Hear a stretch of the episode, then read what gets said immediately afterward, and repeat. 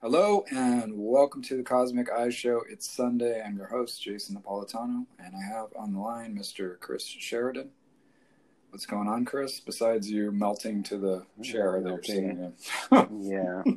Well, fortunately, I had to turn the fan off for the recording, so it's it's a little extra warm today. So that's uh, All right, nice. That's fantastic. Yeah. Enjoy. Yeah.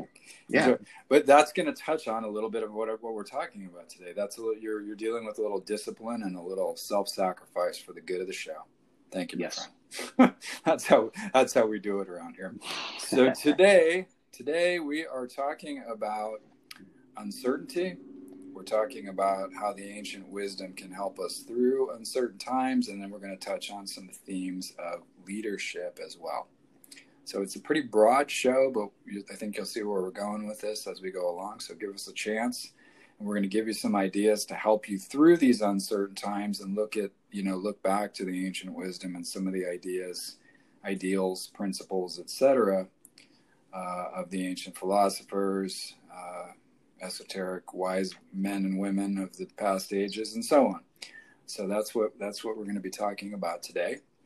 Uh, thank you for showing up and listening to the cosmic eye show. We appreciate your support. Thank you for all of our supporters who are, are financially donating each month to us. We really appreciate you guys.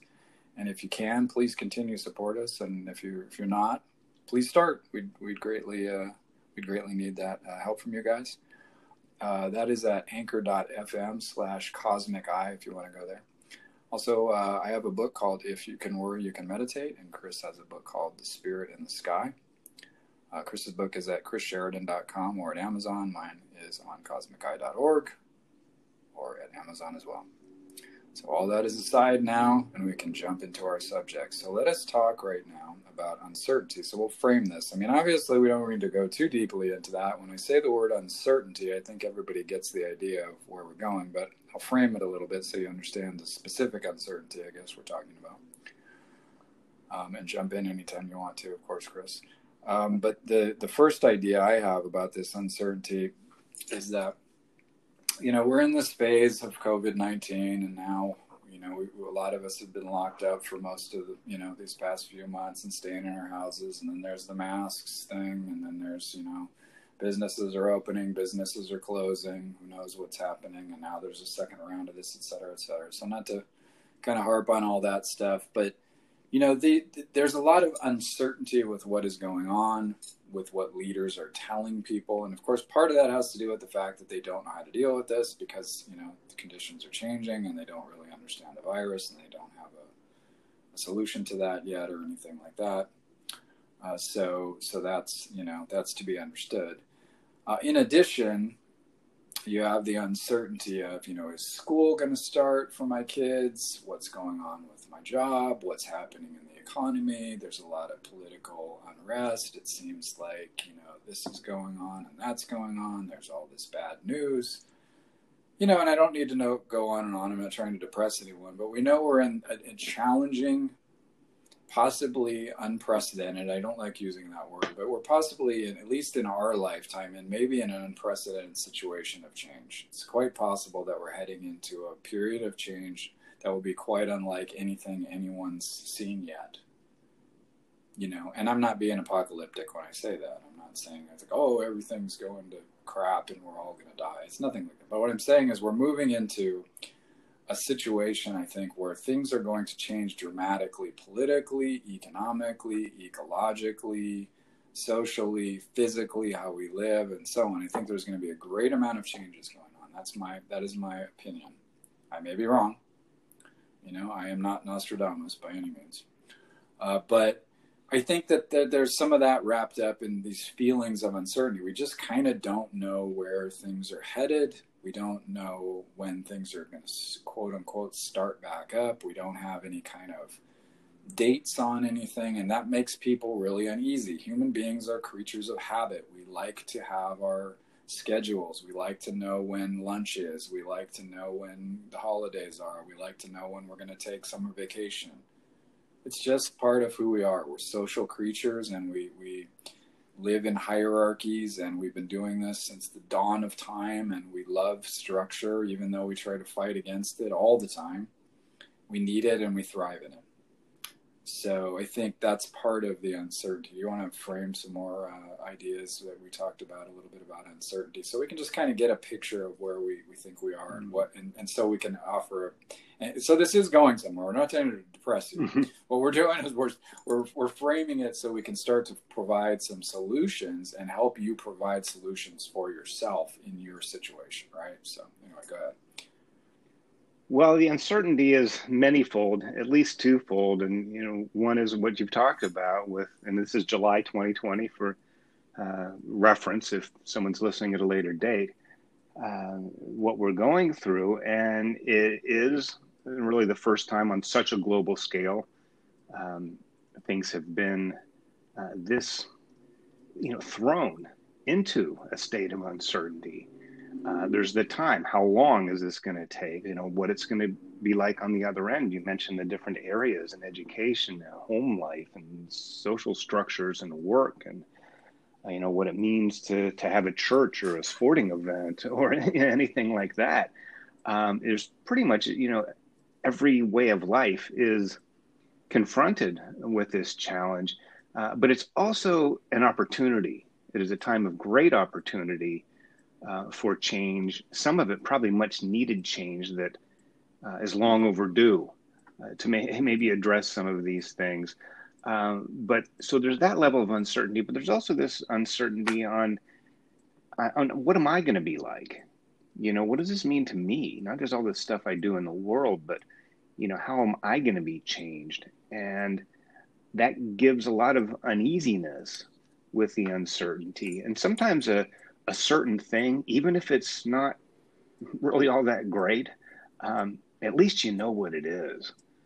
Um, and then you can, okay, well, I can deal with that. And then you find a way to make it work or subvert some of the rules or be a rebel or whatever you need to do. Sure. Uh, but there's some acceptance of the structure uh, under which we operate. And now there seems to be no plan, there seems to be no structure. Yeah. Uh, and that may be worst of all. Well, our, our school's going to start in the fall. Are they not? Well, then how do you educate? Well, can we have a classroom? Well, you can't do kindergarten on Zoom. And, you know, it's just all this. And there's just no plan, though. Yeah. if it was like, no, yeah. absolutely, we're not going to open up in the fall. You got to homeschool. And here's a slew of resources. And here's how we can interconnect with each other and mm-hmm. find ways to have activities or you know things. And then okay well then then that's what it's going to be like. Sucks yeah. don't want to do it but you know what? Well we know i'll just exactly. i'll roll with it. But the but, but, we can't roll with it if there's nothing there's no there's to nothing roll to roll with yeah. And that's that that's that uncertainty that you're bless you. That's that uncertainty that we're talking about that um that is it's almost like you know there's this italian saying i don't know it's uh, I mean it's tra- translated into English, but it's the devil that I know is better than the devil that I don't know, and I think that's the kind of phase that people are that's kind of exactly stuck it. in. Do you know what I mean? It's like, well, I didn't really like the world the way it was, but at least I got it. It kind of oh, even if you're in me. mortal danger, right? You know, there have been many studies, and it's proven to be true that children uh, in war zones, uh, and I think some of the the bigger studies were done in the 90s in uh, you know the the Balt, uh, you know Serbia Balkans, and Yugoslavia yeah, and uh, yeah, exactly. Balkans, mm-hmm. um, because a lot of that was uh, you know in civilian uh, populate areas mm-hmm. and uh, families. You know, huge populations were were you know deeply affected. It wasn't yeah. some battlefield off there somewhere, yeah, or out there or over there. Tragic situation. yeah. But, but what they found uh, overwhelmingly to be consistent is that the children would rather stay with a parent in a house in a neighborhood that's getting bombed every night than they would going off to live with the uncle who lives out in the countryside that's under no danger of mortar attack. Mm. Uh, because that it wasn't mom and dad. It wasn't. Yeah. Yeah. You know, that's... that was more disruptive. I would rather be with mom and maybe we can die together. Uh, but I don't want to go to some grandparent I don't know out yeah. somewhere in Belgium or something. You know, it was sure. Um, you know so we we do. It's uh, it's crazy uh, in some ways to think think like that but it's part of our human structure in some ways but i think it's very primal. Don't you think it's very yeah. primal? It's very human. Oh. it's very archetypal you know? Survival depends on it yeah on some and, level. and so some and that's this is the kind of thing that we're you know that we have to get at you know we'll get at later in the show but also i mean i'll touch on it now. You know, these are some of the things that the ancient wisdom had to had to speak on, and you know, had a much bigger, grander view of life than I think you know we might today in the in the modern slash postmodern world that we inhabit. Uh, ancient people, even up until the medieval times, had a very uh, different viewpoint of the world. First of all, most people saw the universe as, uh, or I should say, the planets as revolving around the Earth. So it was this, you know, an Earth-centric sort of a point of view. And then, of course, God was in charge, and then there was certain how this is in the West, and this is among European and Christian cultures in the West. But you know, even prior to that, you know, in in in you know, in quote unquote pagan cultures or or, or other types of um, more traditional cultures, there's always a hierarchy of meaning. There's always a structure. There's always stories that explain who we are and where we're from and where we're going. Every every people had those things, and there are archetypal things that are similar in them, and there are some you know cultural differences and you know and and differences and so on amongst different peoples. But there was a there was a fundamental belief in this sort of structure and hierarchy, order and purpose to the universe. It was pretty anthropocentric. In other words, it was human centered, but it, it also, but in this, but it was sub, subservient to higher forces, subservient to God or the gods. We've flipped that around in our world today. You know, we look at things like we don't, you know, most people don't even necessarily believe in God or the gods I shouldn't say most people, but many people don't. They're more comfortable with a scientific worldview. Um, there is no meaning, you know, there's a big bang and then, you know, it's just random evolution that created who we are. And, and again, this is not to make a biological argument or, or talk creationism or what have you.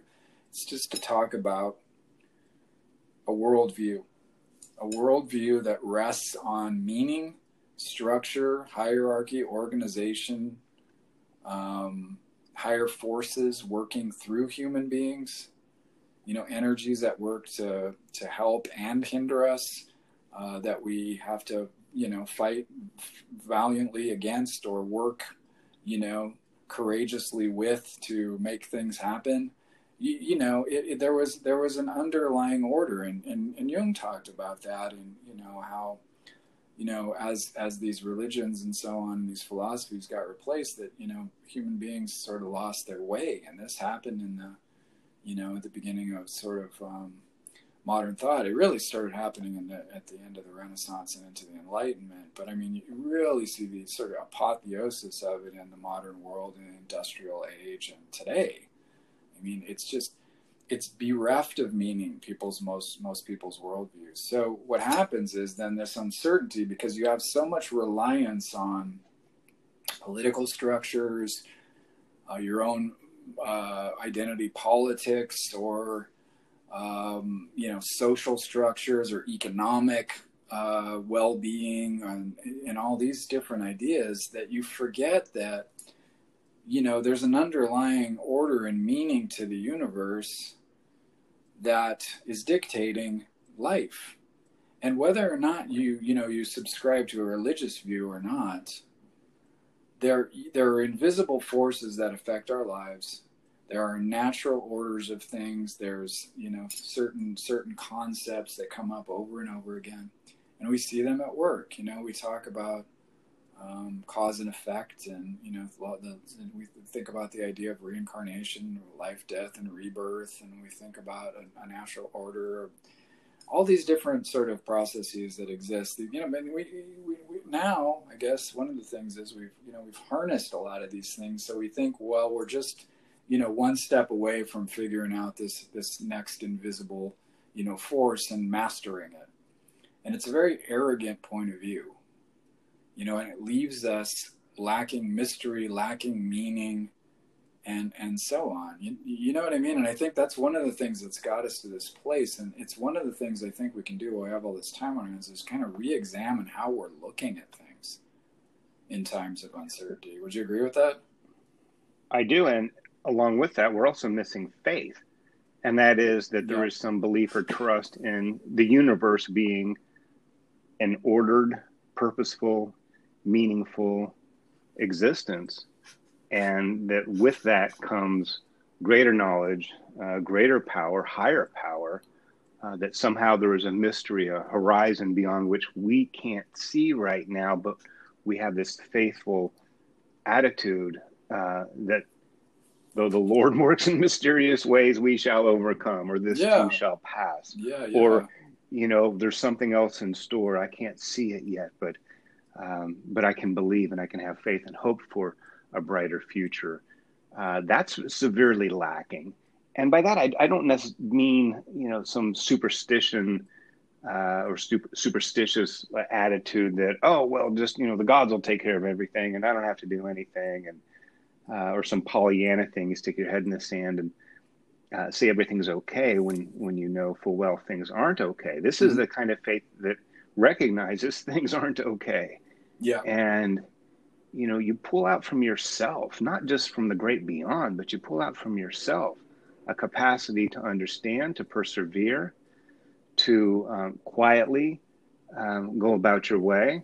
And, well, I can't fight City Hall. I can't change the government. I can't get everybody to do what I want them to do, but I can do one thing, and I'm going to do that one thing well.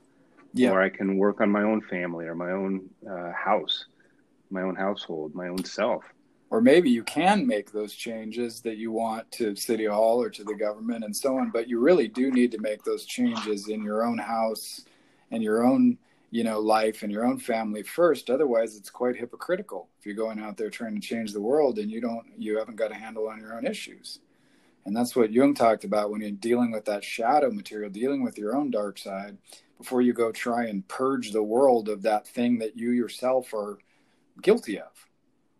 You know and that's one of the things that's one of the things the ancient wisdom saw very clearly. It's like you know and jesus talked about that you know the speck in you know the speck in your neighbor's eye and the and the beam in your own eye you know like i'm gonna get your speck out but i've got a beam in my eye.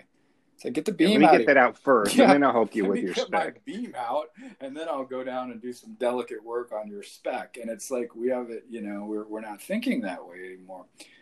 And you know that's the that's one of these ideas that the ancient wisdom was really strong in. It was the idea of intros, self introspection, you know, meditation, self analysis, looking at how you're navigating in life, how you're treating people, how people are treating you, what you're doing in your family life, the responsibilities, you know, you're shouldering or not shouldering.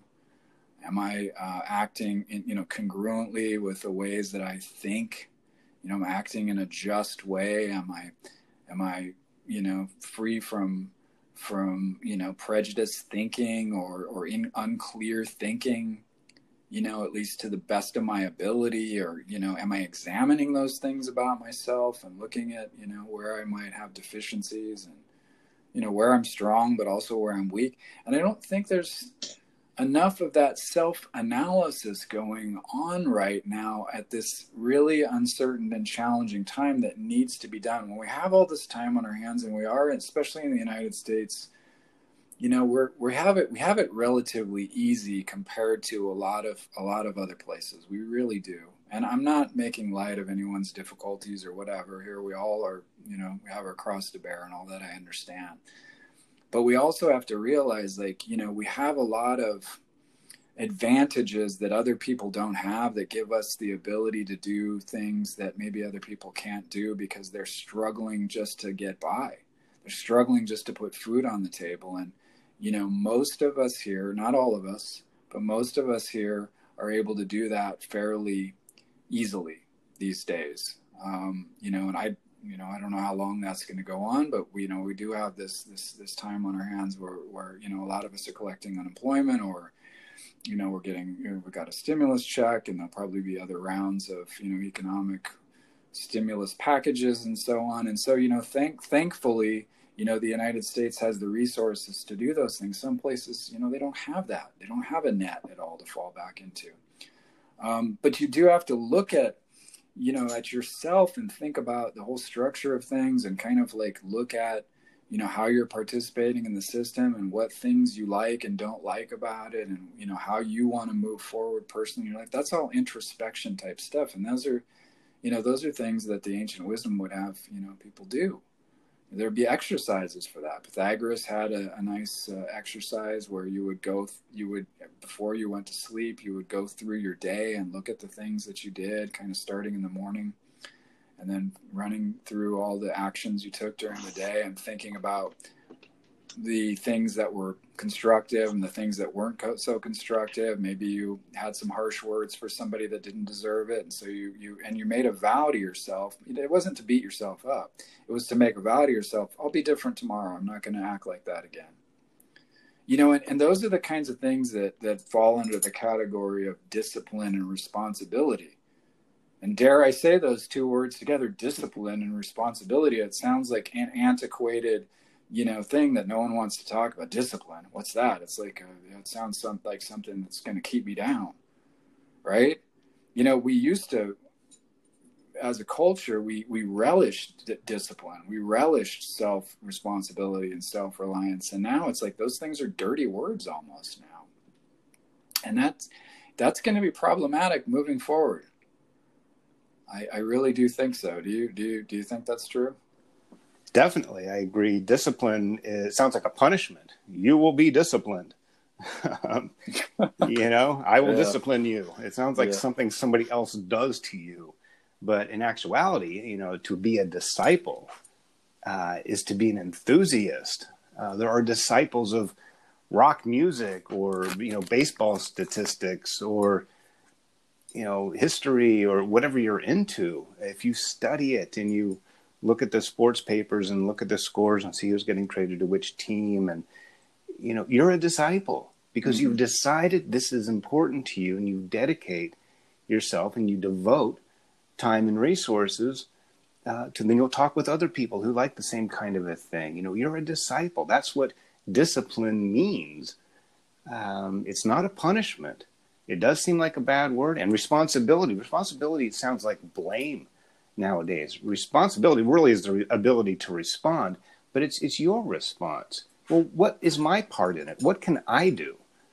Uh, yeah, I want to tear down the system and just knock everything out and start all over again and let it burn. Uh, but but what am I responsible for? Mm-hmm. What can mm-hmm. I do to make the world a little bit better? Can I spew a little less hate out on social media? Can I carry you know a, a little bit you know less you know, anger and mm-hmm. remorse and bitterness in my heart. Uh, wouldn't that improve the world improve my world? And i wouldn't you know radiate with that kind of an attitude for, for yeah. others. Yeah yeah. Um, you know it's really important to uh, to look at these things again and they have been lost. Uh, but they're, they're things you, you do willingly and yeah it takes a little effort um, but you know, if if you're responsible for something, it doesn't mean you're to blame or you're at fault or it's all your fault. No, your responsibility is what you can do. That's mm-hmm. within your power. If somebody did something else to you, you're not responsible for that, and you may not be to blame for that, but your response you are responsible for uh, the way in which you react or um, you know process some of yeah. that uh, yeah. So I think to be a disciple of wisdom and to uh, stake the claim of being responsible for your own part in making yourself, your home life, your community, and, and your world a little bit better. That's important to do no matter who's in charge or who's to blame or what the problem is. Those are universal things that really kind of need to happen all the time. Yeah, exactly. Exactly and I think that's one of the ways that you know we can be informed by the ancient wisdom is is kind of taking up that that personal responsibility again for for what's what's ours. And you know that's you know that kind of dovetails into the idea of, of leadership. You know a lot of people are uneasy right now and anxious because of um, you know they're seeing that the leadership is is sort of failing them or you know, there's not a lot of clear um, leadership out there, or they don't like this or that particular brand of leadership, and, and that all may be true. Um, you know, and there's a lot of things that are are at work that need fixing. Okay. So, you know, we have to begin to take responsibility and we have to be more self reliant if we want to be the type of leaders uh, in the future that, you know, we'd like to, we'd like to see leading us. That's, that's the other side of the thing is, you know, we're, if we don't have a clear picture of how we want things to be and where we want to go, you know, then you can't expect anyone else to do the leading in that direction and and that's the challenge with where we are today i think we see this as a situation where okay and this you know part of it has to do with the virus part of it has to do with the economy tanking part of it has to do with a lot of uncertainty about climate change and about you know where the economy is headed and capitalism and ecological things that are worrying people and should be worrying them. Um, you know and it's all kind of glommed under this whole category of un- uncertainty.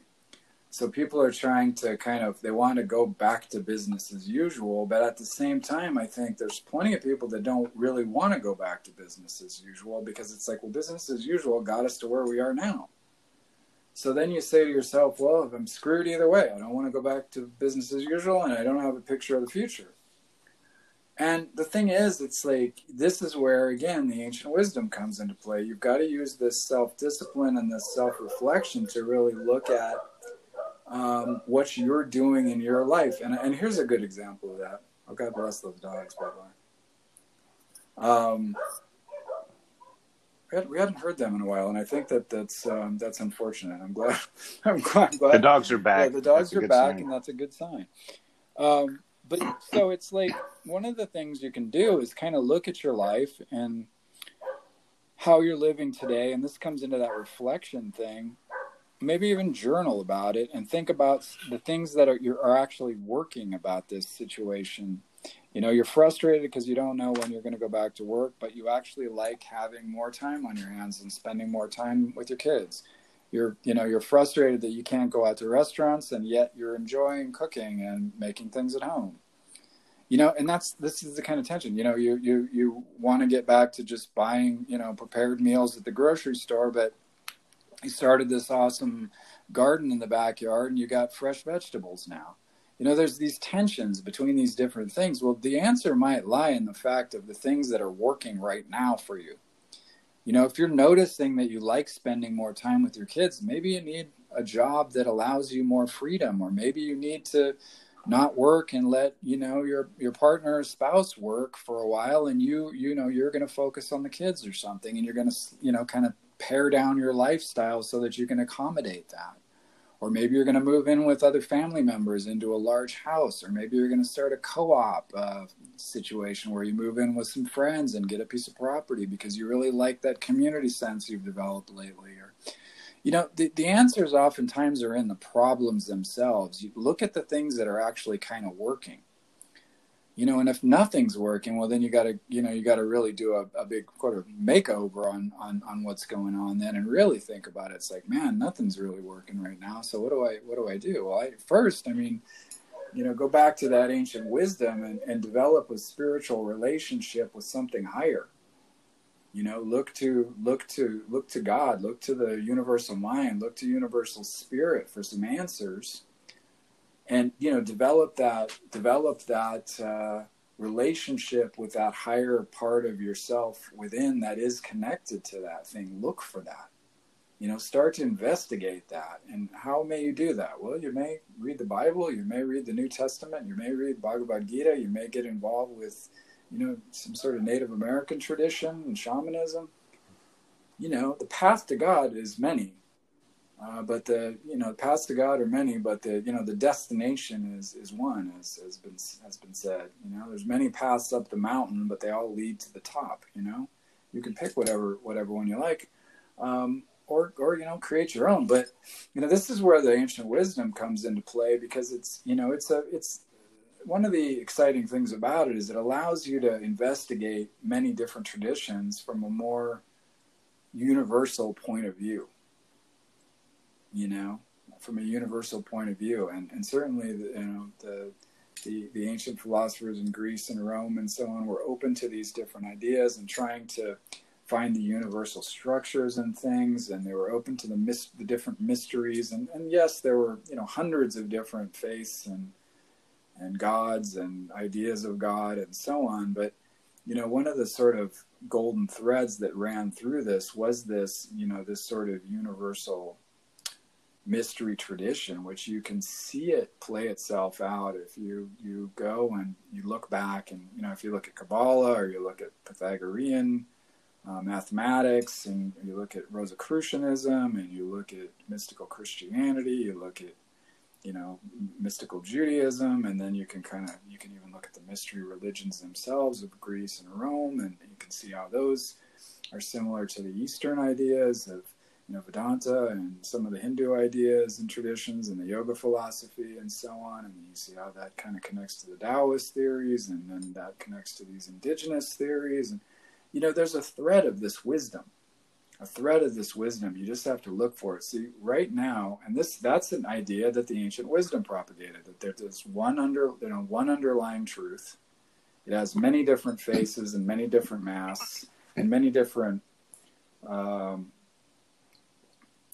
ideas, but they're all they all kind of you know connect to this idea of going back to this one, this one universal mind, this one underlying uh, universal spirit, which enlivens all of us which we all live and move and have our being in, as Paul said.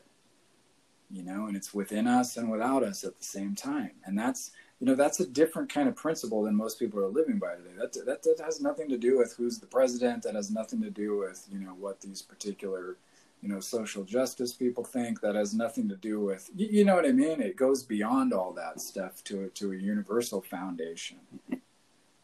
And I think that it, you know what I'm saying, and that's an important thing to look at and think about.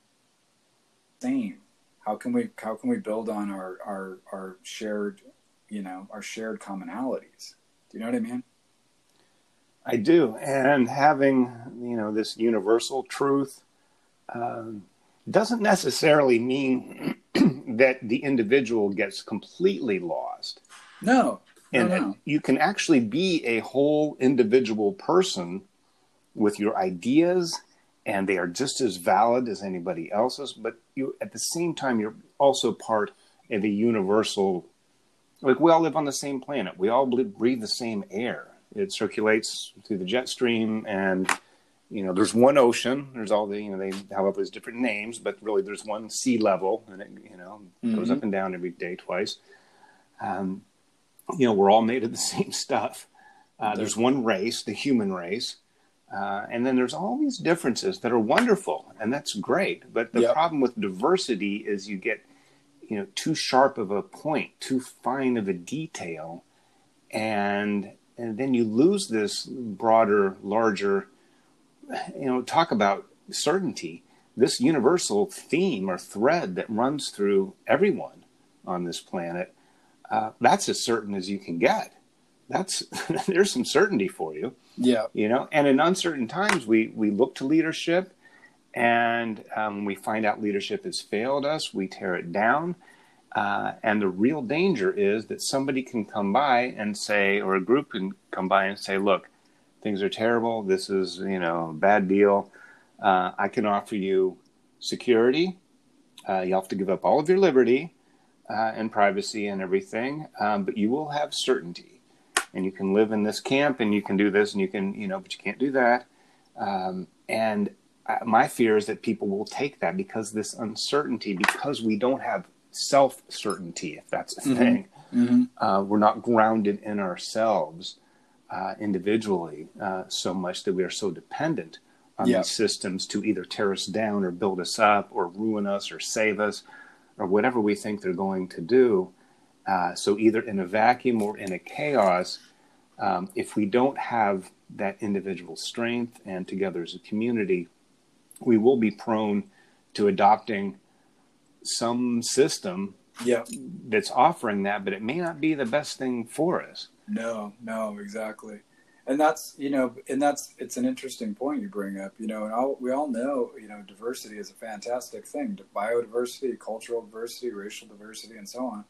But diversity has also like you said an element of of unity behind it holding it together. And if people forget that then things become very divided and the system itself becomes very weak if there's nothing to hold it together and so it's fantastic to have all these you know these different identities and these different groups to belong to and these and, you know and even you know um, things that we we align ourselves with politically and culturally and ethnically and socially and so on. Uh, but if we don't have some sort of fundamental um, ground that we can that we can meet at you know and that being our humanity and then this universal spirit that runs through us you know then we're we're apt to just be a bunch of different individuals fighting each other for our, our various points of view instead of recognizing that there's a there's a unified cause and a unified force behind all of it. And that and that's again that's where the ancient wisdom comes in. If you don't have that view and you haven't worked on on developing some sort of philosophy to investigate whether or not you think that's true and trying to you know find that unity within yourself and and all that amongst you know and that's the thing. It's not to say that there isn't diversity and it's not to say that we want uniformity in the sense that it's like this gray uniform everybody does the same thing thing. That's a, it's it's a paradoxical situation. It's the multiplicity in the unity. It's the diversity in the unity. And it's a it's a deep abstract philosophical concept that you have to wrap your head around and realize that at the same time you are unique and at the same time you are indivisibly one. You know and that that's it's a challenge. It's a it's a it is a challenge. But this is the thing also in a you know in a in a system in a the, the beauty of the system that we do have even though it's got its problems here in the united states is that you know democracy itself is inherently flexible. It's built with a system of checks and balances. It doesn't always work perfectly. But the beauty is is that it can change and it can grow. You know and some systems are much more brittle. You know if if any change is introduced into the system they just fall apart um, you know, in the United States, the challenge with the United States has always been that you have such a diversity of opinions and ideas and languages and cultures and all this that you needed something to hold it together. And that thing that held it together was the idea of being an American, quote unquote, or the idea of democracy and, you know, freedom. Those were the things that, you know, people came here for. And that's the thing is like we've forgotten that, you know, there is that even if the system is messed up, it's gummed up, it's you know corrupt, et cetera, et cetera, the the bones of it are good. You know, and we can you know we can work with that, and it's the same with ourselves. I mean, within ourselves, you know, we may have gotten off track. We may not you know like where, where our life is. We may not like how how we're living these days, but the bones are good. You know, the structure is good. We still have our connection to the to the infinite and so on and we have to build on that. And then we have to see, we have to have the vision for something for something different. You know, so if you envision a world that's, you know, like like I do, for example, that's much not even much more, that is sustainable, that, you know, conserves the natural environment, that lives, you know, where people live in a way where they're in balance with the earth and we're not creating you know all these chemicals that we can't control and pesticides that are making the pests even stronger and you know all these different things that we're doing you know you can create a world where you know you can manufacture things that aren't harmful that can be completely reused and don't have harmful off-gassing and chemicals. It takes tons of work to do this stuff though because it's a completely different way of doing things. It's a new paradigm as they say you know, a new paradigm of doing things. But there's people that are doing this stuff and people that are actively involved in changing these things. And, you know, that's the thing. In these times where if you don't know what's going on, start doing some investigations and, and start looking into some things like, like look into regenerative agriculture and permaculture, look into manufacturing, like cradle to cradle style manufacturing, look into, you know, different types of spirituality. Look into the work of, of Jung and Joseph Campbell and these universal ideas and archetypal ideas and begin investigating some of these things and sort of resurrecting some of these ideas. You know, sustainability, as an example, is really just living like, you know, our ancestors used to live. And that's the ancient wisdom in a lot of ways. You know, they're living closer to the earth they're they're using everything that they have multiple times. You know they're not taking things for granted and wasting things. They're not buying a bunch of things they don't need and storing them in an expensive storage unit down the street. That was unheard of. Did your grandfather or grandmother have a storage unit full of crap? Seriously, and I ask you that as an honest question, the answer is no. And everybody's everybody would answer the same thing. I, younger kids now would say yes, they do, because you know grandparents now are us, and we store a bunch of crap in storage units. It, if you have to put it in a storage unit, you don't need it. That, that that's that's the reality of it. And so we're living beyond our means, we're living beyond our needs, and that has to be investigated we're we live we can't live with a finite an infinite mentality. Like my my desires are infinite but my resources are finite. That you're always going to be disappointed all the time. And that's what buddhism talks about. You know if you think you're never going to suffer you're always going to suffer. If you just prepare yourself for some suffering and knowing that life is challenging people are going to get sick people are going to die there's going to be political upheavals and economic downturns if you just know that that's sort of a certainty amongst uncertainty as well is realizing that the more things change you know the more they stay the same as the french like to say. But you know there's a there's a certainty in knowing there's always going to be change. That's a certainty you know? Well there is and that's there's what a, the ancient wisdom does the, the great myths the fairy tales the wisdom traditions the scriptural tales. They tell us they show us through stories and allegory how to move through these changes. Not that they don't exist or that you eradicate no. them, but that they're there and they're real. And not only are they real and you have this instruction how to move through them, you can actually grow as a result. These things become important parts uh, of your development as a, an individual, as a human being, as a global citizen. Yeah. Um, that it, that is there, you know, rites of passage, and you pass from one stage to the next and I think collectively, uh, the world, certainly this country, United States, um, is going through this uh, rite of passage where we yeah. have to change and we better change and we better change yeah. for the better. And we have that yeah. opportunity now that you can talk about any kind of social program or budget or medical thing or uh, you know military plan or how are you going to fund the police and race relations and a thousand different things. Yeah very little will change, and certainly little will change in a positive direction without a definite change in attitude and the way we look at things. It has to be a paradigm change of consciousness. That's what has to shift. We have to look at exactly. ourselves and what we're doing and why and what we really want. We don't even know who we are and what we want on a soul level. We think yeah. we need to be a certain way or we think we want to be like this or be like that because we're informed through media and maybe what yeah. our schools or parents told us and you know and that seems to be the thing but you can you can do everything the commercials tell you to do and and you're still not going to wind up as happy and blissful as, as they're selling. Um, yeah exactly. you know there is no there is no secret formula to happiness. There is no pill that is going to make you not experience the vicissitudes and challenges of life.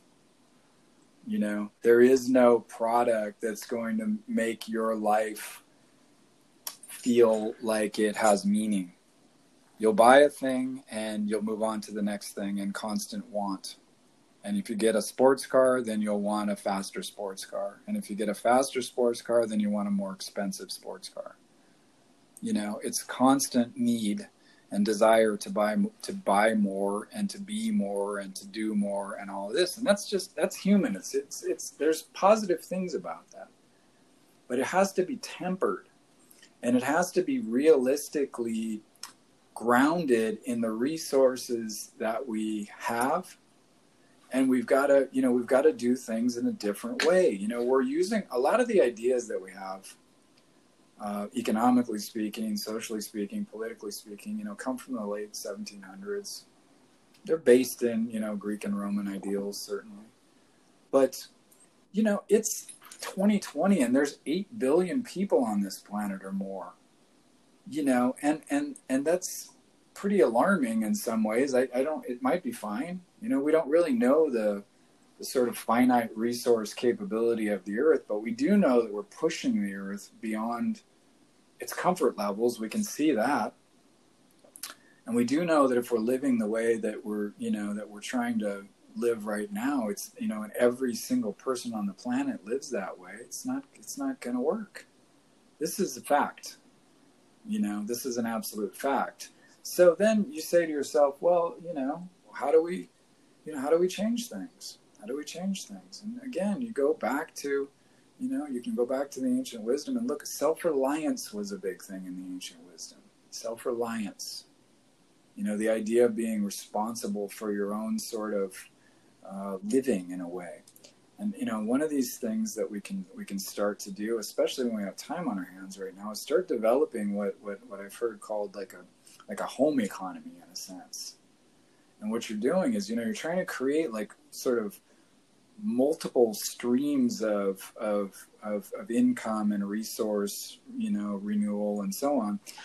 I'll give you an example. So, you know, maybe you start a garden and, you know, you're really good at growing tomatoes. So, you know, you start canning those tomatoes or you start making your own spaghetti sauce and, you know, canning that or jarring that or whatever and then you you know you start trading that with your neighbor who has something you need or maybe you know you need your lawnmower fixed and the guy down the street you know will fix your lawnmower for you know half a case of your beautiful tomato sauce or something. I don't i don't know. That's one thing. And you say well you know i'm also really good with you know making stuff. I, am I'm, I'm good at making clothing. And, and then suddenly you know you start making your own clothes for your kids and people around the neighborhood see wow your kids clothes are really cool and unique. I like these. You know could you make my son something yeah, I can do that. I mean, what you know, and then maybe figure out a way to trade something, or maybe they pay you some actual, you know, money for that. Um, you know, so you know, and then it, it, goes on and on. Then you might develop a co-op, and there's more, you know, sort of uh, cooperative stuff in the neighborhood. Again, it comes down to the way people used to do things. In a lot of ways, that we used to be more responsible like that, more resourceful, more creative about how to get things done. Now our answer is, well, I just need to make more money, and then I can, and then I can go to the Walmart. Or even worse, it's like, well, I'll just get a credit card. I don't have the money to pay it off, but who cares? I'll just go bankrupt in a few years, and you know, who gives a shit? And that's the way we're living. These boom bust cycles of buying and consumerism and so on. It's not sustainable in any sense of the word. You know, it's not self reliant, it's not in alignment with the way the earth or the, the natural order of things works in the universe. It's wasteful, it's destructive, and it doesn't make any sense. And that's why it doesn't work, and that's why it makes us feel bad. Because it's not in alignment with the natural order of things. The natural order of things is look at the way the earth works, as an example. Just study, go to a forest one day and sit down and look, and you will see how things are supposed to work. Things drop out of trees and those turn into mulch, and that mulch feeds the ground. And then the worms underneath, you know, chew up, uh, chew up some of the, or, organic material, and they poop and create like more biological material. Bacteria feeds off of it. You know, this, that, it's a constant reciproc, you know, reciprocal situation that's a closed loop system we have to start living like that. We're acting like we're not in a closed loop system. We're acting like we can just make stuff and it goes somewhere else and you know, we can just create more money and everybody can be rich and we can all have our desires and needs met. It's never going to happen because human desire is unlimited unless it's tempered by wisdom and discipline. And you wouldn't want to have everything. If you look at these people that have everything, most of them are miserable you know what I mean? Yeah, it's like what Oscar Wilde said. It's like, you know, the only thing worse than not getting what you want is getting what you want. Yeah, and then exactly. and then being disappointed because we put so much on it. Well, if I only had this, then I will feel that. Or if I had this man, yeah. or if I had this job or this car, um, yeah. or then I'll show them, or something. You know, it's look if you're struggling yes, money will fix. Oh, it's understandable. Most, yeah, most uh, lack of money problems will be satisfied and cured by an influx of some money. money. to a certain exactly. point. Beyond which, point. you know, no. Once your basic needs and and some personal and family security uh, are uh, really taken care of and you have those at your disposal, much beyond that, it, it's going to come from somewhere else. It has to come from the way you live, the way you look at things, what you value, yeah. how you express um, these yeah. values. And you're right about being in touch with the universe. I think, you know, more than 100 or 200 years ago, uh, going way back, we were all, even in cities, we were all more in tune with at least natural forces uh, before electric yeah. lights. At least, you know, there was candles, but geez, you know, you, you really sun up to sundown was kind of your day. Uh, now that's not the case. Uh, mm-hmm. If it mm-hmm. was cold, well, then you'd be cold. Now you just build a house with, you know, insulation and a yep. air conditioner and a heat pump, and, and you're good to go. Yeah, uh, and we can violate some of these things, and that's fine that we're not a victim and we're not so battered down by the environment. No, you know, Earth is a difficult fantastic. place to live. Yeah, it is. It's a challenge, and human beings are, you know, we're not. We're ill prepared to live here. We're ill prepared without some of our technology and smarts and resources and community. Uh, but you go so far off script and yeah. you, know, turn away from the natural ways. Even you, you could have giant glass and steel cities and high speed transportation and tech devices and everything, and still be in tune with natural forces, natural law, and the way the earth works. You, of course, you're going to be taking some resources and there's going to be some waste, um, but those could all be manageable if everything else is done.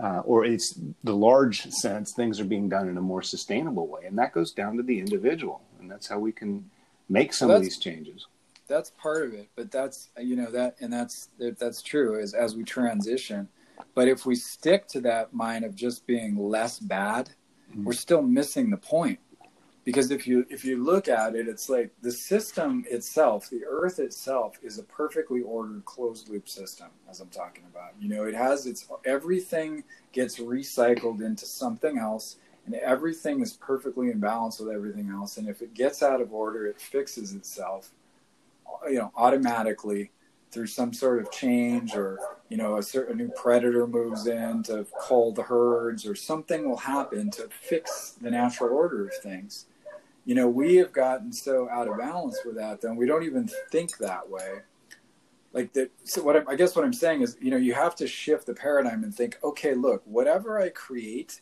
needs to go back 100% harmlessly into the environment in some fashion or another, or be reused in an industrial flow completely 100% without damage to the earth. If you had that as a paradigm, you would engineer and manufacture things much differently than saying, well, I don't know, we'll just throw some stuff together and try and you know have it manufactured in China and sell it cheaply as possible, and it's going to end up in a landfill anyway. So who gives a shit? That's a different paradigm. See what I'm saying? The one paradigm has a, a closed loop mentality. Like it's, you know, whatever I manufacture, I know it's going to end up coming back to the manufacturer to be reused again, or I don't make it. You know, um, and I, and I, or if it's like a product that you're going to throw away, the the product is completely harmless. In fact, it might even have some regenerative properties in it. Like they've got you know packaging now that has like seeds in it, or packaging that you know, is made of a biological nutrient uh, setup where if you throw it on the ground, it biodegrades back into the environment, actually adds nutrients to the soil. Things like that. Like that's designed and planned. That's good engineering. That's human ingenuity at its finest. But you have to have that paradigm first, that shift in mentality.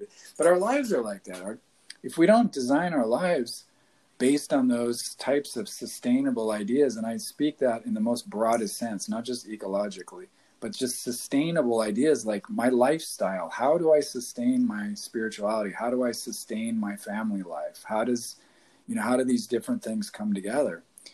Um, you know, and they're all intertwined in a lot of ways. And they involve that sort of wisdom though. So you've got to do some some sort of deep thinking on it. And I don't think a lot of us want to do that because it's hard.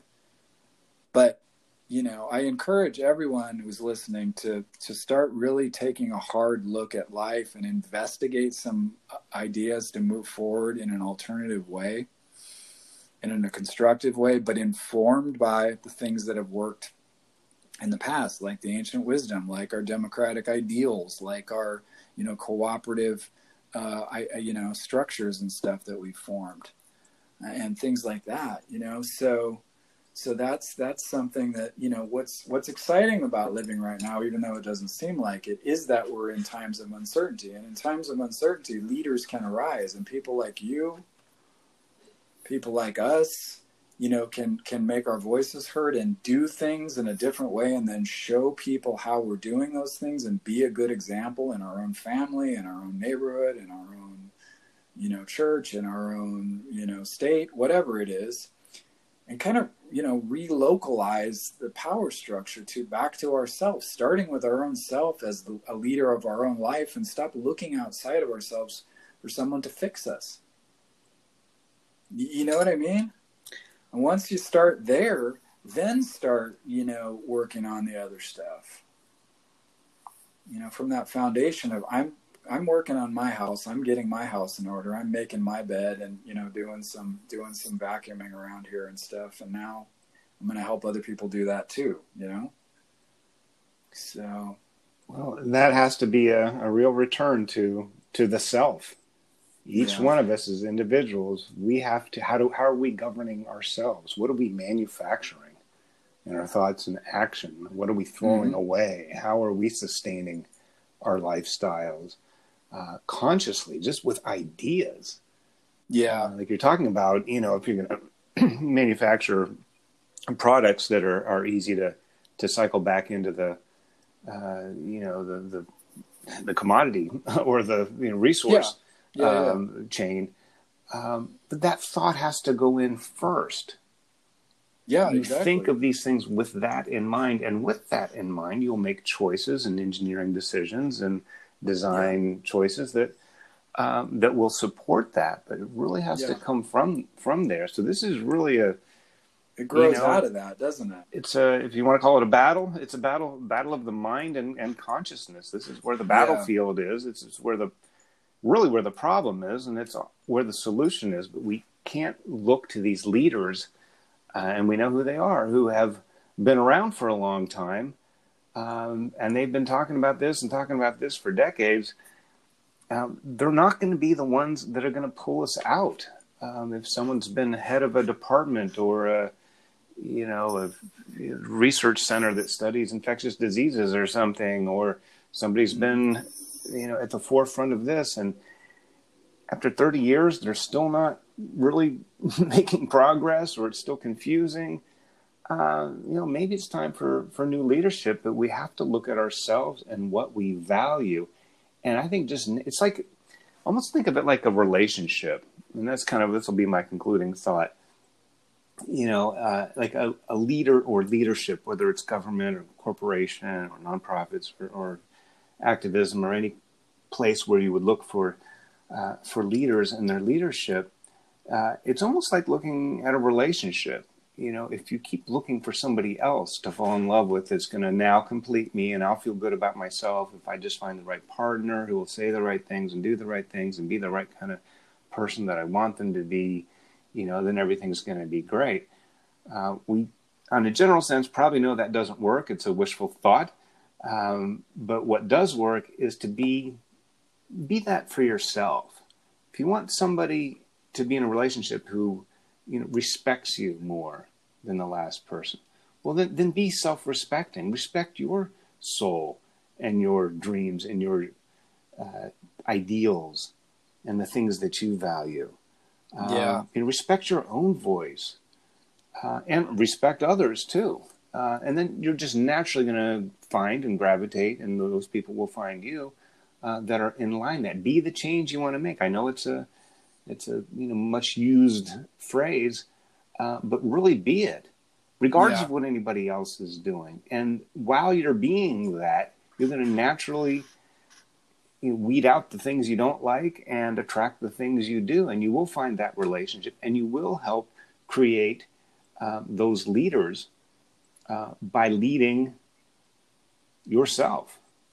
Yeah, exactly that's a great way to look at it. You know, and the other way, it's like if you feel powerless to change society, quote unquote, or to change the, you know, the political structure or the consumerist oriented society, whatever it is, if you don't like that stuff and you want to, you know, you want it to be different, create your own situation, your own world that you know, and participate in that as least as as you can. Like, in other words, like we're always going to need, you know, like we're, you know, transportation, public transportation. We're going to need to move around and move things around and stuff. But localize things, you know, take more responsibility and be more self reliant. You know, ride your bike around so you don't have to, you know, use so much gas, for instance, if you can, or you know buy food from from uh, from farmers markets from local people that you know. Start you know putting that into your own thing.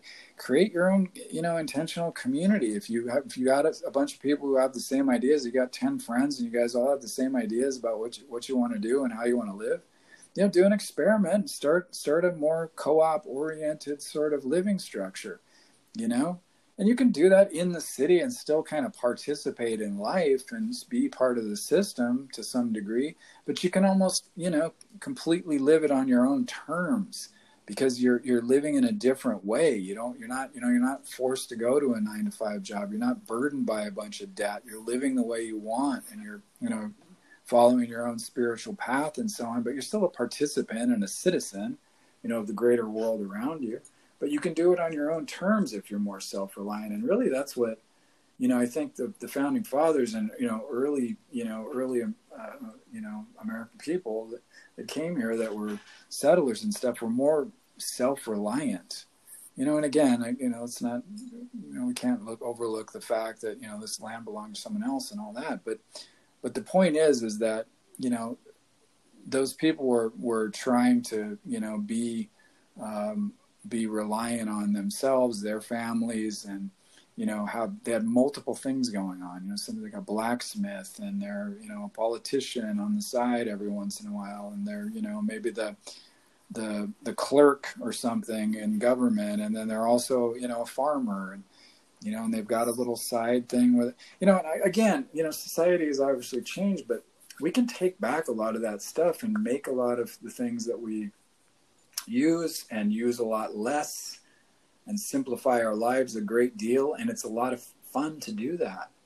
You know try to buy things that are that are used uh, slightly used um, you know uh, you know thrift stores and things like this. A lot of great stuff like that. We don't need to make so much new stuff you know and crap up the world with more stuff. There's plenty of stuff floating around you know, like I said, I mean, most of us have a you know storage unit filled with stuff we don't even use. So if we can kind of simplify things, take back our self reliance again, get our discipline back, stop looking for someone to fix the problem and fix our own lives, and then hopefully, if enough of us do that, it creates a sea change that forces change. You know, not in a not in a destructive way, but just by by a sort of zeitgeist kind of, you know, this is the times, this is the new consciousness, everybody else gets dragged along with it. You know, when enough people change, the people that don't want to change will just change, even if they don't want to. And it just it happens. It's that idea of the hundredth monkey. You know, there's there's something that occurs in the in the consciousness and the resonance between people that after a certain point of a tipping point, everybody will just get on board with it. But it has to start and it starts with us. And especially if it's something different it's like okay we want to move away from oil. We want to move away from being so consumer oriented. We want to move away from these these structures of politics that are you know oppressive or whatever. These these are you know those are things that are that are good. But how am i doing that in my own life? And how am i getting involved to do that stuff um, and being that change that i want to be that's what we really need to look at. So, and that's where that ancient wisdom comes. So, I, I want to make one recommendation, um, just as as I like to do. Uh, lectures on ancient philosophy, Manly Hall. It's a very dense, very challenging book. However, it is filled with with information that is is super helpful and it's one of those things where you can kind of meditate on the different ideas as you go throughout it and you're going to see a lot of the ancient wisdom laid out really clearly um, you know how to act and how to move forward with with um, you know with these things informing our lives. So, all right, I think you had said that was your last thing, so I guess I'll wrap it up on that, unless you have any more to to add. Well, there's much more. Maybe we can continue this uh, continue for next time and get All a little right. more specific like and uh, find more ways. And and if anybody who is listening uh, wants to engage in the conversation, we can uh, certainly mention your comments and respond to them uh, in the next podcast. Absolutely, and they can uh, you can go through the Anchor app, uh, or you can go through Anchor.fm slash Cosmic Eye. You can you can uh, you can email us, or you can you can actually leave a phone a phone message through the Anchor uh, through the Anchor app as well, which is a really cool way to do it. So, all right, thank you again for for joining us. Thank you, Chris uh, for your great comments. And we will continue on this subject. We're going to talk more about ancient philosophy, leadership, personal responsibility, uncertainty, and so on as we move forward. We're going to try to move through these times with some ideas and some leadership, you know, that we can help inspire in you so that you can help inspire other people and help, you know, change your own, you know, change your own life and situation as well. So thank you for joining us on the Cosmic Eye Show.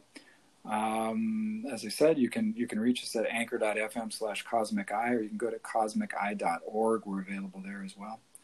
Uh, of course, Chris is the author of The Spirit and the Sky, and I have the book If You Can Worry, You Can Meditate. And we recommend both of those books, especially right now during uncertain times. You know, we have some some good advice for you guys in both of those books to deal with uh, challenging situations.